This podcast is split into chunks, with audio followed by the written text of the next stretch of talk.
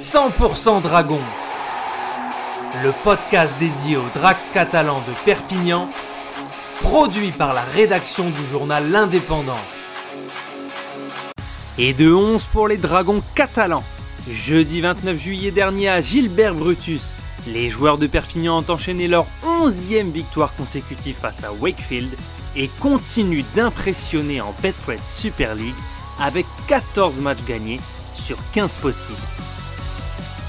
Après 3 matchs passés à courir après le score, les joueurs de Steve McNamara, bien que légèrement menés après 22 minutes, l'ont emporté 40 à 20.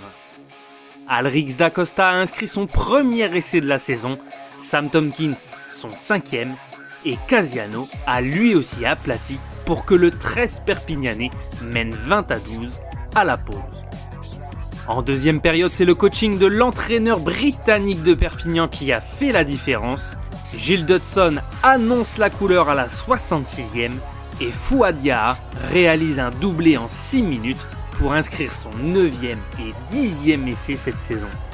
Rien n'arrête les Dragons en ce mois de juillet et à 9 journées de la fin de la phase allée, les Dragons devront enchaîner lundi soir au Craven Park pour y affronter les Kingston Rovers de Hull, battus par les Drax le 24 juillet dernier.